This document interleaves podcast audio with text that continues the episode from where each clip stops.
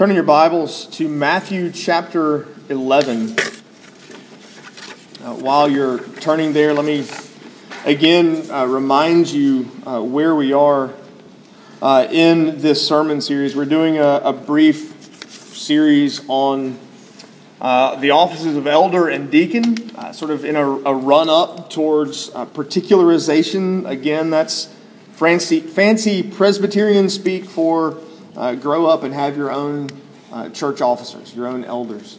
Um, we've looked so far uh, at Christ as the model elder uh, in John 10, the Good Shepherd. Uh, we've looked at uh, the qualifications for elder, what an elder do, is, and, and the requirements, the expectations of the office of elder, what an elder does. This morning, we'll turn our attention to the office of deacon.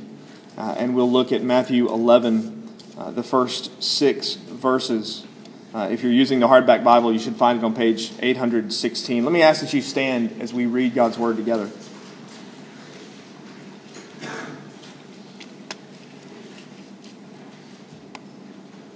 When Jesus had finished instructing his 12 disciples, he went on from there to teach and preach in their cities. Now, when John heard in prison about the deeds of the Christ, he sent word by his disciples and said to him, Are you the one who is to come, or shall we look for another? And Jesus answered them, Go and tell John what you hear and see.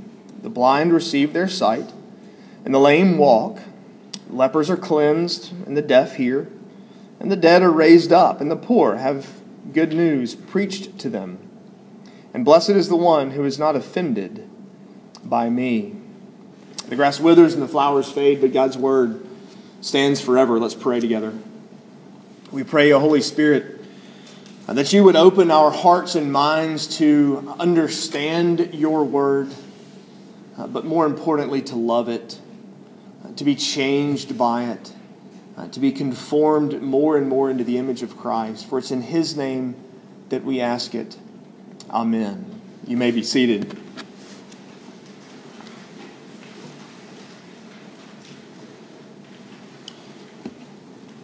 I don't remember the order. I should have looked up the order, I suppose. You can always Google these sorts of things. But Orlando, Paris, Brussels, anytime you hear about uh, terrorist attacks somewhere in the world or events that seem like an act of terror somewhere in the world, even if it's not, even if you're not really sure. I mean, when you, when you hear of these things, when you get news reports of, of acts of great violence and terror in places like in nightclubs, like in Orlando and Paris and Brussels, you ask yourself a question you inevitably have this question running through your mind. You may not even realize you, that, that it's there, that you're asking it. It gets asked on the news as well, it's asked publicly. It's, it's always part of the consideration as you deal with these acts of terror.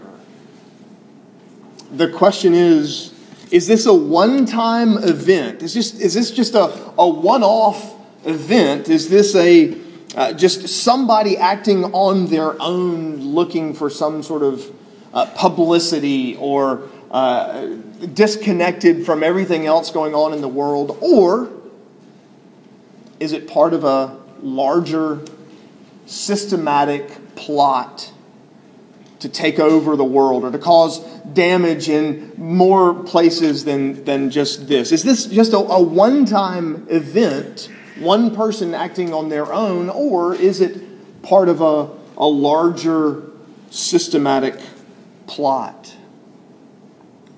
It's a reasonable question to ask. I think it's a, a fair and safe question to ask, and for that matter, it's a, it's a wise question to ask. It's also a, a reasonable question to ask of Jesus. You read of, of the acts of Christ in the Gospels, and it is a reasonable question to say, is this a one time, one off event? Is this, is this a, a, a, temporary thing, or is this part of a, a larger, systematic plan or plot of some sort. For that matter, this passage gives us a glimpse into the answer to that question. Notice, first of all, the question that John asks. John the Baptist is in prison. This is John, John the Baptist, not John the gospel writer. It's John the Baptist, John. Uh, he's in prison and has been presumably for a year or so at this point. And he's, he recognizes he's facing death. He recognizes that he is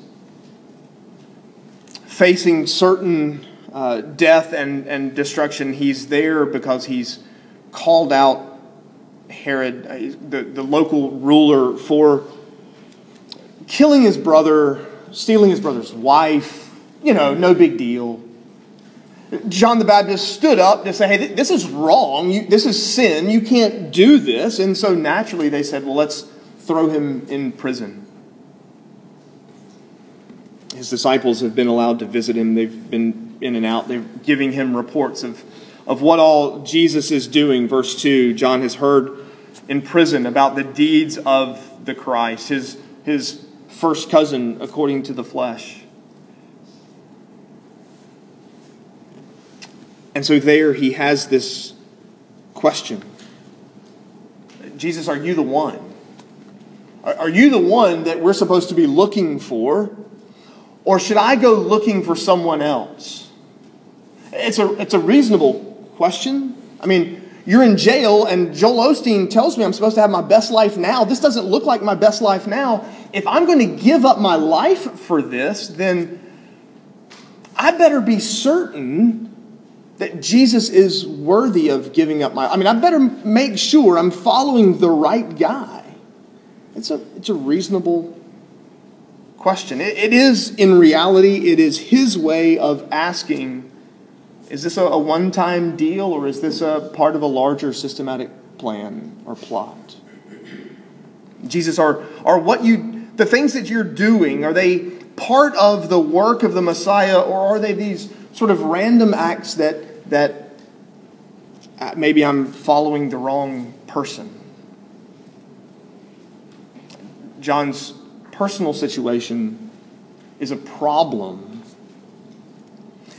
if you're looking for the wrong Messiah. His personal situation, his, his, his being trapped in jail, his being imprisoned, is really only a problem if you're, you have the wrong idea of what Jesus should be doing. In his mind, Jesus should be establishing Israelite borders. He should be reestablishing Israel's borders and, and taking the throne and throwing off the, the oppression of Rome and reestablishing Israel as a nation, as a country. He's looking for a, an earthly king. Jesus, I'm, I'm in jail for you if you really are going to be this earthly king, then shouldn't you deliver me? Shouldn't you get me out of here? That's his concern. That's his fear. That's his question. It's, it's what his this is what the Israelites generally expected. They expected an earthly king. Jesus doesn't exactly fit John's expectation. That's John's question. Look at Jesus' answer Jesus has an answer for him in verses 4 and 5. He answers, uh, tells the disciples of John, Go back and tell him what you hear and see. You get the sense um, that not only have they heard reports of what Jesus is doing, but you get the sense here, but it's, it's a little clearer in Luke 7. We, by the way, preached this passage two and a half years ago. July or so of 2014, we preached Luke's parallel passage um, with a slightly different aim, slightly different emphasis. But you get the sense that Jesus actually performs some of these miracles in the presence of John's disciples. In Luke's gospel, he says, in that very hour, he's doing these things.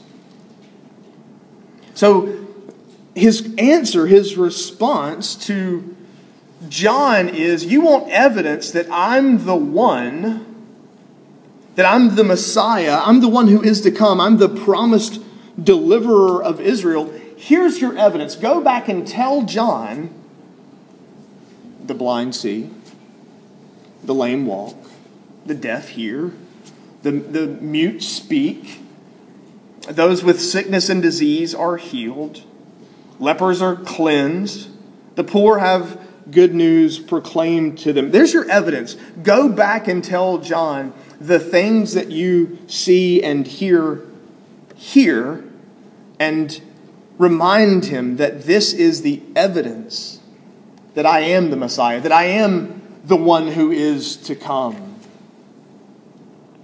I don't know about you, but I think if I had been in John's shoes, keep in mind, the Gospels aren't written yet. He's living the Gospels, right? I mean, he's, he's living the events that Matthew's recording that's not been recorded yet. Paul hasn't written Romans and, and Ephesians and Colossians yet. There's no revelation yet. This, none of those exist at the time that John is in prison.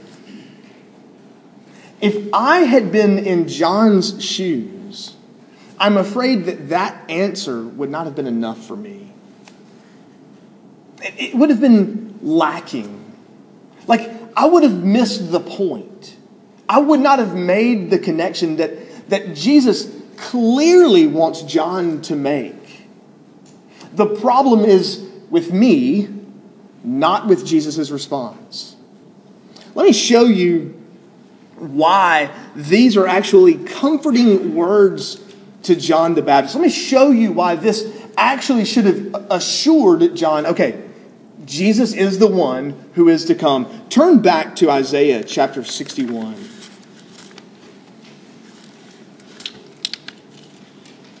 Keep in mind that John would have had a, a, much better grasp of the Old Testament than you and I. John would have had a much better understanding of they, these words would have triggered memories in his mind. They may have triggered Isaiah 29, I think it was we read earlier as our Old Testament reading. They probably, they should have triggered uh, the words of Isaiah 61. Look at verse 1. The Spirit of the Lord God is upon me, because the Lord has anointed me to bring good news to the poor. He has sent me to bind up the brokenhearted, to proclaim liberty to the captives, and the opening of the prison to those who are bound, to proclaim the year of the Lord's favor. There's these words would have echoed in John's mind when he heard Jesus' response. He would have gone back through all these various passages of, of hope and deliverance in Isaiah and would have been reminded oh, wait, wait, wait, the blind see, the, Captives are set free. The poor have good news proclaimed to them. I know this passage. The year of the Lord's favor is here now. John would have, John would have made that connection. In other words, according to Jesus, the evidence that he is indeed the one is not so much in the sermons he preached, but in the miracles that he performed. The evidence comes in the very tangible uh, form of healing blind eyes, of, of granting life to those who are dead, of proclaiming deliverance to captives, setting free uh, those who are in prison. The deaf hear, these, this is evidence in Jesus' mind that the year of the Lord's favor is here. That, that Christ really is the promised Messiah. Here's the evidence I do and accomplish the very things that Isaiah says I will do and accomplish. I'm worthy and able to accomplish your salvation because I'm doing the very things that Isaiah says I would be doing. You see John's question, you see Jesus' answer. That leads, by the way, to our question, a question that you and I have of this passage. Is Jesus using spiritual metaphor? Or is he actually meaning physical healing. Does Jesus, is Jesus using here spiritual imagery, or is he actually talking about physical deliverance? You read verses 4 and 5, and you and I get this. We, we are quick to recognize the, the spiritual imagery, the spiritual connection there that Jesus makes. In fact, that for many of us, that might be our first thought. We think to ourselves, wait, when I hear poor, I immediately run to Jesus and the Sermon on the Mount and the poor in spirit. Or when I hear the blind, I immediately think of, of I once was lost, but now I and now I'm found, was blind, but now I see. I immediately run to amazing grace. I've never actually been physically blind, so maybe I shouldn't be allowed to sing that hymn. Well, no, it's it's it's a spiritual image, a spiritual metaphor. Paul uses uh, the captivity language when he speaks of our being in bondage and slavery to sin and delivered by Christ. He uses resurrection language when he speaks of our being dead in our trespasses and sins and made alive together with Christ. All that's spiritual imagery. It uses very physical uh, sickness and disease in various forms, uh, physical conditions, as metaphors for spiritual healing and restoration. That's not just a, a New Testament reality. We find it throughout the Old Testament. The valley of dry bones in Ezekiel 37 is not so much about the valley of dry bones as it is about the restoration of Israel to their land, and in that sense, a picture of spiritual life being brought to those who are dead and hopeless apart from the gracious work of God's Holy Spirit. We get it. We understand that there are times in Scripture when physical problems are used as metaphors for spiritual condition. Even in John 9, Jesus is going to heal a, a blind man. And there immediately turn that imagery on the Pharisees and say, his blindness is a lot like your blindness. His inability to see is a lot like your inability to recognize me as the promised Messiah. It's not at all uncommon for, for physical problems to be used as pictures, evidence, illustrations of very real spiritual conditions. So, our question as we read this, we ask wait, wait, wait. Is Jesus having a, is this a, a spiritual image that he means, or is he talking more than that? Is, it, is he using merely physical problems as a, a, picture of our spiritual uh, condition? We were dead and made alive in Christ. We were blind and unable to see him until he gave us sight. We were deaf and couldn't hear his word until he unstopped our ears. Or does he actually mean physical sickness and disease? You see, John's question, Jesus' answer, which leads us to our question. And lastly, I want you to see the Bible's answer to our question. John Piper, in, in writing about this passage and others like it, says there are two ways that we might misuse this passage. One is to, to limit the poor and the captives and the blind and the oppressed to physical social states only. We know denominations that, that, that thrive off of that. They have, in many ways, punted the, the, the truth of Scripture, the, the doctrines of, of Christ in God's Word. They've, they've managed to twist and tangle and turn them in ways that they can sort of shake off the, the shackles of what the Bible teaches and have focused almost exclusively on physical and social uh, needs and problems. But it would be equally wrong to take these passages, to take words like these and make them only spiritual so that all we ever do is, is get together and have Bible study and do nothing at all to care for the needs of those around us.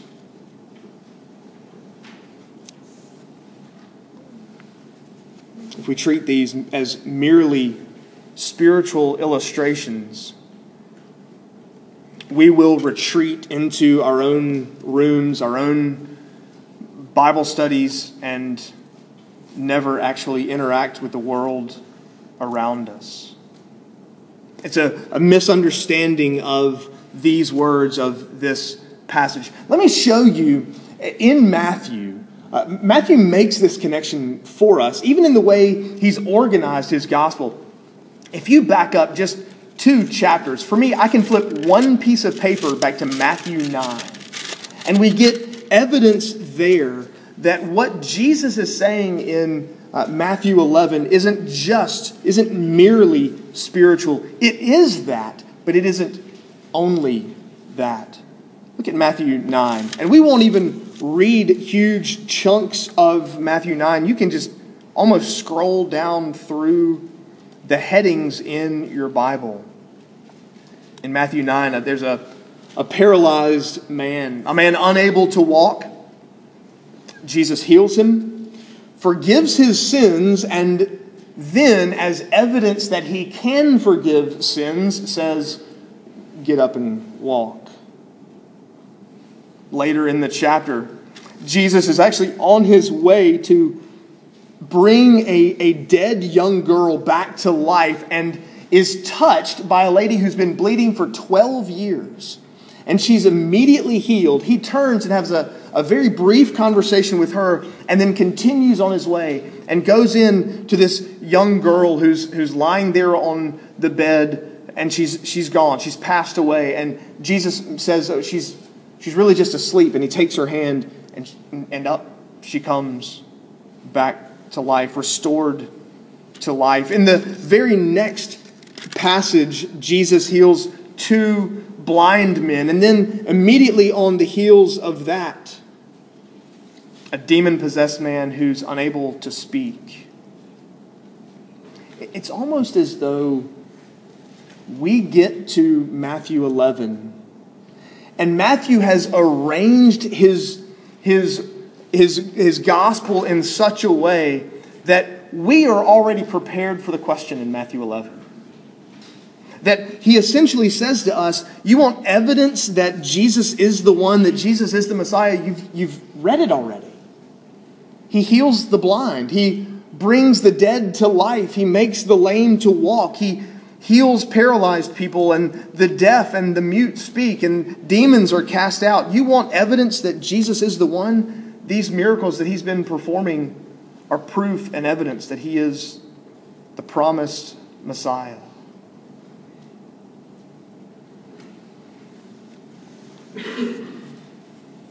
These would have been the, the unlovely, the unlovable, the social outcasts. These were the people that had to live in communes because they couldn't, with their leprosy, just live among the people in town because of that, that disease, and, and that they were, did, were unclean and had to be set to their own commune. They had to walk down the street ringing bells, shouting warnings that they're coming down the street and cross over to get out of the way of, of people.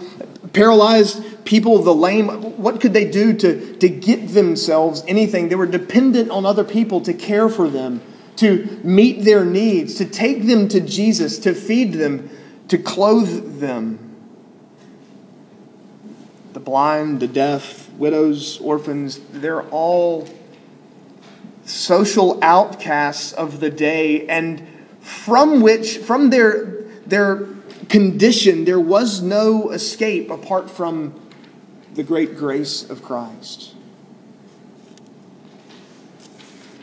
They're the kinds of people that you and I would avoid if we could. They're the kinds of people that we will look away from if we can. In Isaiah 61, he speaks of the year of the Lord's favor. He doesn't mean merely telling people the gospel, but he, he means also showing it to them, modeling it to them, giving them proof and evidence that Christ really has come, that Christ has power over the things of this world by granting sight to the blind, by making the lame walk, healing lepers of their horrible disease. Jesus says, Yes, I'm a prophet. Yes, I'm a prophet like Isaiah, but I'm nothing like Isaiah because I actually accomplish the very things that he spoke about. The miracles he performs are intended to, to prove to us he's not just another Isaiah, but that he is the Messiah, the promised one, the one who is to come. John's evidence that Jesus is worthy of his faith, that Jesus really is the promised Messiah, is found in the fact that Jesus meets the physical needs of those around him. It's evidenced by the fact that he has power over sickness and disease and everything that sin and the effects of sin can throw at us, including that last great gasp that sin has death itself. And Jesus says, I have power and authority to bring healing and restoration. The blind see, the lame walk, lepers are cleansed, the deaf can now hear, dead people are brought back to life, the poor have good news proclaimed to them. In other words, for Jesus, these miracles aren't one time, one off, individual, one guy acting on his own kind of acts. They're part of a larger systematic plot and plan. They're part of the establishment of the kingdom of heaven on the earth. They're evidence that the kingdom of God is here and that Jesus can accomplish the very forgiveness that he proclaims. Evidence of the reality of the kingdom of Christ is that Christ meets physical needs. What does this have to do with our series in officers in the church? As we deal with elders and deacons, what does that have? What, is, what does this have to do with that? Here's the picture diaconal ministry is evidence of the kingdom of Christ. Meeting and caring for the physical needs of those around us is evidence that Christ has come, that Christ is the Messiah. That as we serve other people, as we care for those in physical need, we're merely modeling Christ, who is the perfect deacon, the complete deacon, who cares perfectly even for the physical needs of those around him. You've heard me say it before. If you were to quiz your children, what has Jesus done for me? My guess is we as parents teach our children, He's come to save me from my sins. That's true. That's not all that He's come to do. That's not it. He's come to do more than that. He's come Again, you've heard it before to make his blessings known as far as the curse is found. Wherever sin has created effects sickness, disease, blindness, leprosy, poverty wherever sin has come and influenced creation, Jesus comes. He will one day establish his kingdom finally and fully and completely. We get a glimpse of this, by the way, in Isaiah 61. Jesus in Luke 4 preaches the shortest sermon ever. The sermon is this Today, this passage is fulfilled in your hearing. That's the extent of his sermon. And he's referring to Isaiah 61. And he read, he had opened the scroll and read, but he stopped reading just before the verse on judgment, on vengeance. That doesn't come until Christ returns. In the meantime, we as his people are sent out to carry out even this mission to care for those in physical need, not just spiritual need. It's until he comes back, it's our duty as his body to here on earth to, to meet the physical needs of those around us as God grants us to do so. May God grant to Grace Covenant that we would grow in the likeness of Christ and in our vision for his kingdom established on this earth. Let's pray together.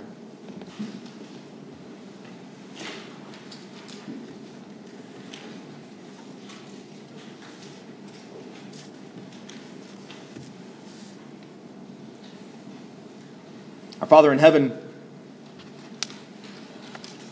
we confess, first of all, that in so many ways it's easier to make Jesus' words in Matthew 11 about spiritual condition. It's a little less dirty, it's a little less messy, it's a little less involved on our part. Father, forgive us for seeking ease and comfort rather than seeking the growth and expansion of your kingdom. We pray that you would use Grace Covenant, that, that we might get glimpses of darkness being peeled back in this community through us. That the gospel would not only be proclaimed, but that it would be lived and modeled in ways that, that our love for Christ would overflow into a love for those who are hurting, those who are broken those who are dealing with physical effects of living in a fallen and broken world. Father, we pray that you would use us to proclaim the whole gospel to the whole person. For it's in Christ's name that we ask it. Amen.